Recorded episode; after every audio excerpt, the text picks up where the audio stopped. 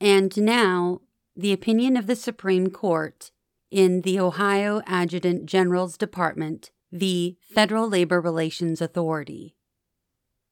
Justice Thomas delivered the opinion of the court in which Chief Justice Roberts and Justices Sotomayor, Kagan, Kavanaugh, Barrett, and Jackson joined. Justice Alito filed a dissenting opinion in which Justice Gorsuch joined. This case requires us to determine whether the Federal Labor Relations Authority, FLRA, properly exercised jurisdiction over an unfair labor practices dispute. On one side were the Ohio National Guard, the Ohio Adjutant General, and the Ohio Adjutant General's Department, collectively petitioners or the Guard. On the other was the American Federation of Government Employees, Local 3970 Union, which represents federal employees known as dual status technicians who work in both civilian and military roles for the Guard. The union petitioned the FLRA to resolve the dispute. But under the Federal Service Labor Management Relations Statute, FSLMRS, or statute, the FLRA only has jurisdiction over labor organizations and federal agencies, and petitioners insist that they are neither. We hold, however, that petitioners act as a federal agency when they hire and supervise dual status technicians serving in their civilian role. Part 1 Section A Enacted in 1978, the FSL-MRS establishes a comprehensive framework governing labor management relations in federal agencies. It secures the right of each employee to form, join, or assist any labor organization or to refrain from any such activity freely and without fear of penalty or reprisal. And it further guarantees that each employee shall be protected in the exercise of such right. To that end, the FSL MRS provides for collective bargaining between federal agencies and their employees' unions, and it bars each from committing unfair labor practices. For example, an agency may not interfere with, restrain, or coerce any employee in the exercise by the employee of any right under the statute, refuse to consult or negotiate in good faith with a labor organization as required by the statute, or otherwise fail or refuse to comply with any provision of the statute. The statute creates the FLRA and tasks it with administering this framework, including by investigating and adjudicating labor disputes. It provides that the FLRA's General Counsel shall investigate a charge against any agency or labor organization and, if warranted, may issue a complaint calling for a hearing before the FLRA. The FLRA is then responsible for conducting hearings and resolving such complaints. If the FLRA determines that an agency or a union has engaged in an unfair labor practice, it may require the entity to cease and desist from violations of the statute and require it to take any remedial action it considers appropriate. This case concerns the statute's application to a unique category of federal civil service employees, dual status technicians working for the state National Guards. These rare birds occupy both civilian and military roles. They serve as civilian employees engaged in organizing, administering, instructing, training, or maintenance and repair of supplies to assist the National Guard. Yet they must, as a condition of that employment, maintain membership in the National Guard and wear a uniform while working.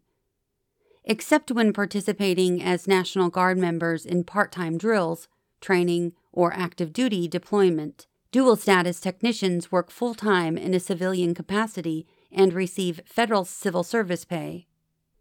Importantly, under the Technicians Act of 1968, each dual status technician is considered an employee of the Department of the Army or the Department of the Air Force, as the case may be, and an employee of the United States. While it is state adjutants general who employ and administer dual status technicians working for their respective state National Guard units, they can only do so pursuant to an express designation of authority by the Secretary of the Army or the Secretary of the Air Force. Section B The parties' collective bargaining relationship dates back to 1971 when the Guard recognized the Union as the exclusive representative of its dual status technicians. They have since negotiated a number of collective bargaining agreements, or CBAs, the most recent of which was signed in 2011 and expired in 2014. As the expiration date neared, the Guard and the Union entered into negotiations for a new agreement. During this process in March 2016, they adopted a memorandum of understanding whereby the Ohio Adjutant General promised to abide by certain practices contained in the expired agreement. But later that year, the Ohio Adjutant General's Department reversed course. It asserted that it was not bound by the expired CBA and did not consider itself bound by the FSL MRS when interacting with dual status technicians. The Guard also sent letters to dual status technician union members asking them to submit the requisite forms to permit the deduction of union dues from their pay.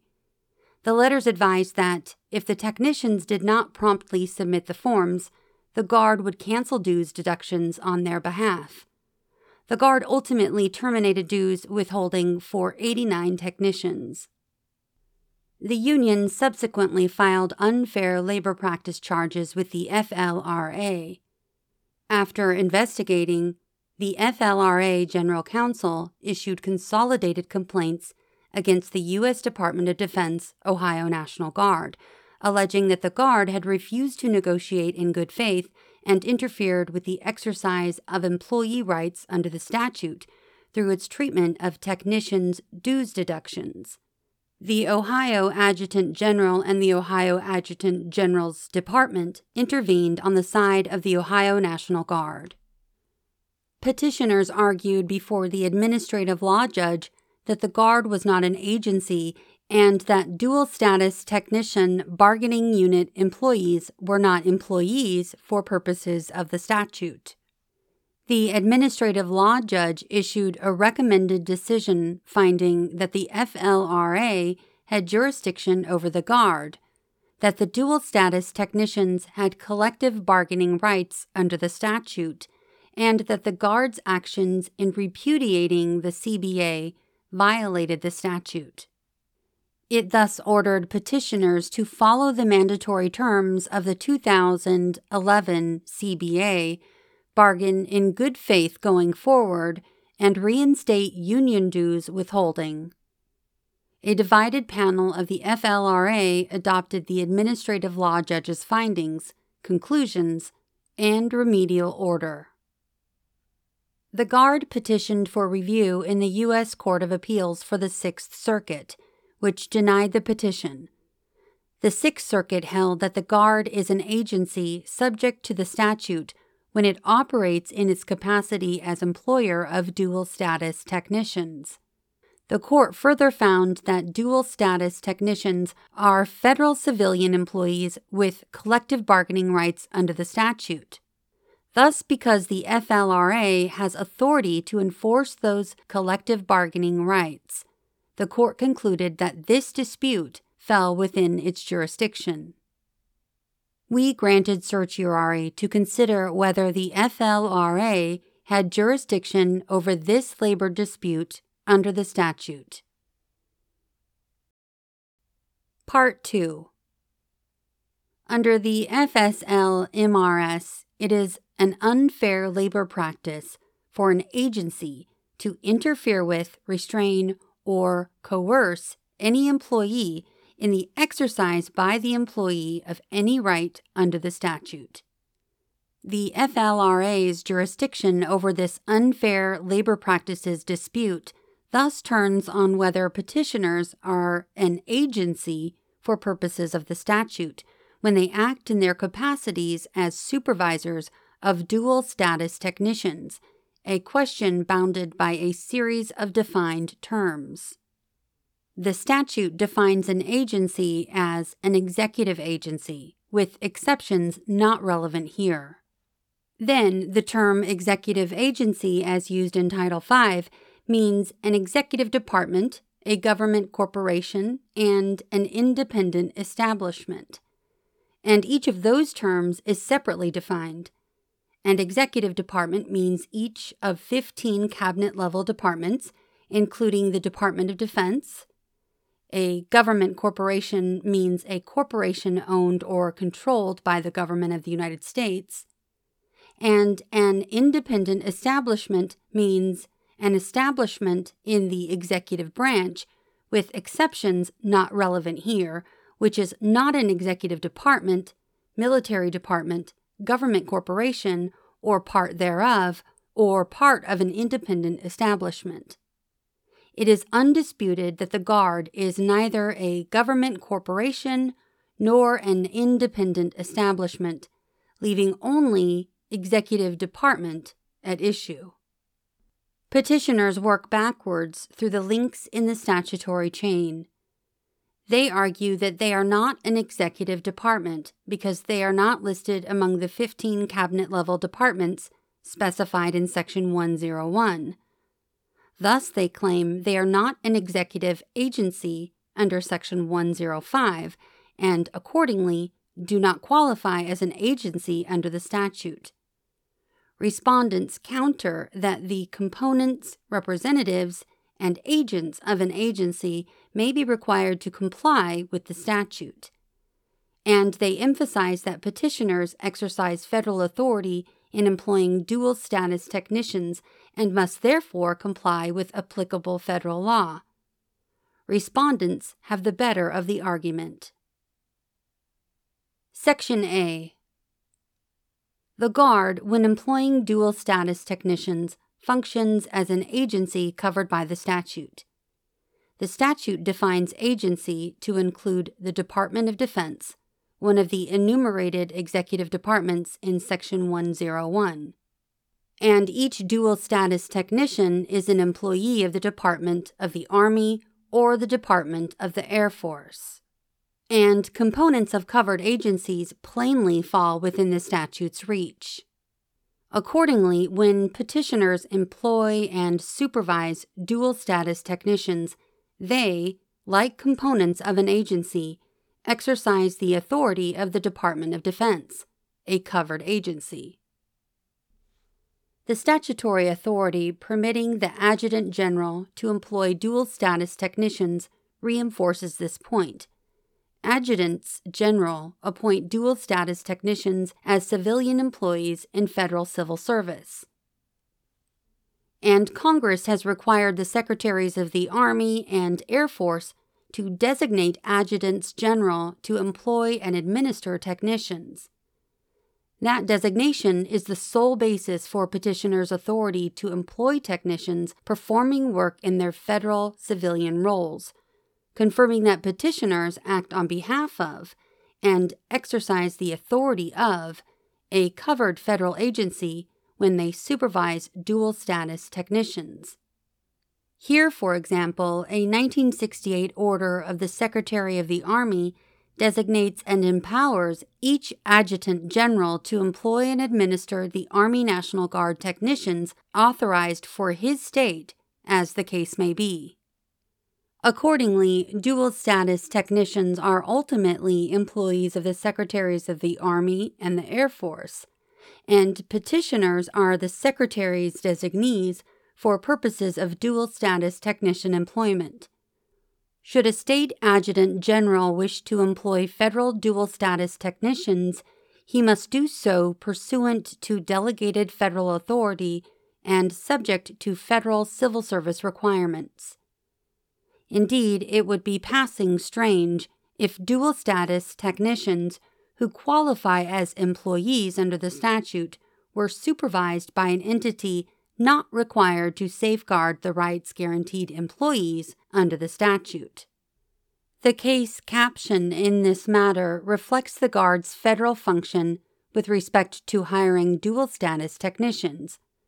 Before the FLRA, the case proceeded against the U.S. Department of Defense, Ohio National Guard, and the Adjutant General and the Adjutant General's Department joining the suit later as interveners. Petitioners contend that federalism concerns require us to read the statute to exempt them from the FLRA's jurisdiction. But the FLRA enforces the rights and obligations of federal civilian employees and their agency employers. Because adjutants general act on behalf of an agency of the federal government with respect to their supervision of civilian technicians, their actions in that capacity do not implicate the balance between federal and state powers. Section B The evolution of federal agency employee relations law and the text of 5 U.S.C. Section 7135B, which functions as the statute's saving clause lend further support to the FLRA's exercise of authority over the Guard. Before the FSL-MRS was adopted, labor management relations in the federal sector were governed by a program established by a series of executive orders, under which federal employees had limited rights to engage in collective bargaining. The statute's immediate predecessor, Executive Order Number 11491, established the precursor to the current FLRA and listed prohibited unfair labor practices for both federal agency management and unions. When Congress later replaced that executive order with the FSL-MRS, it explicitly continued many aspects of the pre FSL-MRS regime policies, regulations, and procedures established under and decisions issued under Executive Order 11491 shall remain in full force and effect until revised or revoked by the President or unless superseded by specific provisions of the statute or by regulations or decisions issued pursuant to the statute. Thus, decisions issued under Executive Order 11491 supply critical guidance regarding the FLRA's jurisdiction today. One such decision is directly on point. In the 1971 case of Mississippi National Guard 172nd Military Airlift Group, Thompson Field.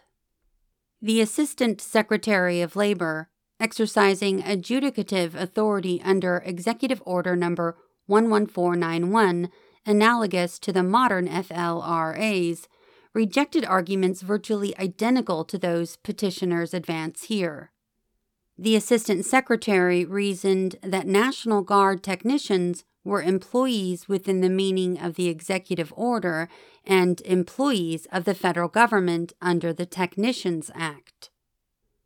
The Assistant Secretary then concluded that the Adjutant General had been designated as an agent of the Secretaries of the Army and the Air Force in employing and administering dual status technicians, and that this agency relationship created the obligation to comply with Executive Order Number 11491. The definitions of employee and agency that case examined under Executive Order Number 11491 were materially identical to those that Congress ultimately adopted in the FSL MRS. We would therefore ordinarily presume that the FSL MRS maintained the same coverage that existed under the prior regime. We see nothing to weaken the force of that presumption here. On the contrary, Section 7135B specifically demonstrates Congress's intent to leave the prior regime in place except where it was specifically altered. And because the President has not revoked it and neither the FSL MRS nor associated regulations have repudiated it, the decision in Thompson Field remains in full force and effect. Each dual status technician is an employee of the Department of the Army or the Department of the Air Force. Those departments are, in turn, components of the Department of Defense, and the Department of Defense is a covered agency under the statute. Further, a designation from the Department of the Army is the sole basis for petitioner's authority to employ dual status technicians. Accordingly, petitioners employ federal dual status technicians pursuant to delegated federal authority and subject to federal civil service requirements. The statute also explicitly incorporates prior practice, including the decision in Thompson Field, which further reinforces our conclusion. The judgment of the Sixth Circuit is affirmed. It is so ordered.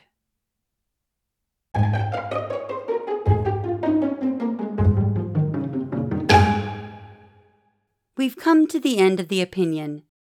Until next episode, thanks for listening to What SCOTUS Wrote Us.